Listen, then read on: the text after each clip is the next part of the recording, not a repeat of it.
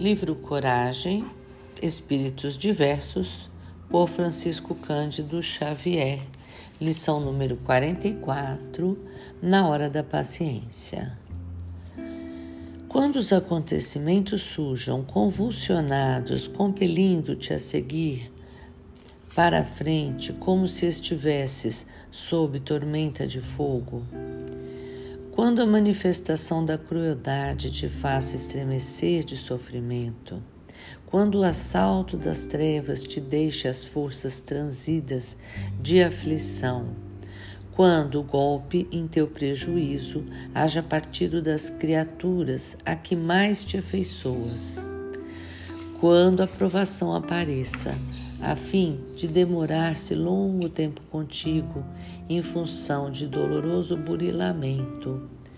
Quando a ignorância te desafie, ameaçando-te o trabalho.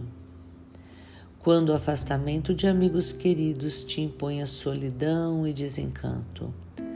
Quando contratempos e desarmonia no lar te forcem a complicadas travessias de angústia quando a tentação te induza a revolta e revide, na hora em que a injúria te cruze os passos.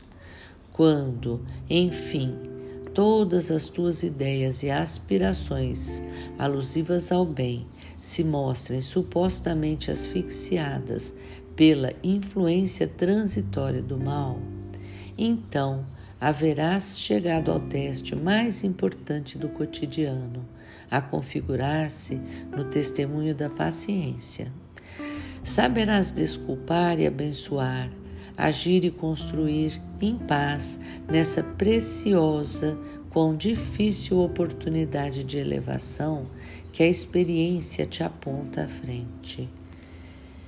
E não digas que a serenidade expresse fraqueza ante os cultores da violência, qual se não tivesse brio para a reação necessária, porque é preciso muito mais combatividade interior para dominar-se alguém ao colher ofensas e esquecê-las do que para assacá-las ou devolvê-las a detrimento do próximo. Capacitemo-nos de que entre agredir e suportar, o equilíbrio e a força de espírito residem com a paciência, sempre capaz de aguentar e compreender, servir e recomeçar incessantemente o trabalho do bem nas bases do amor, para que a vida permaneça sem qualquer solução de continuidade, em luminosa e constante ascensão. Emmanuel.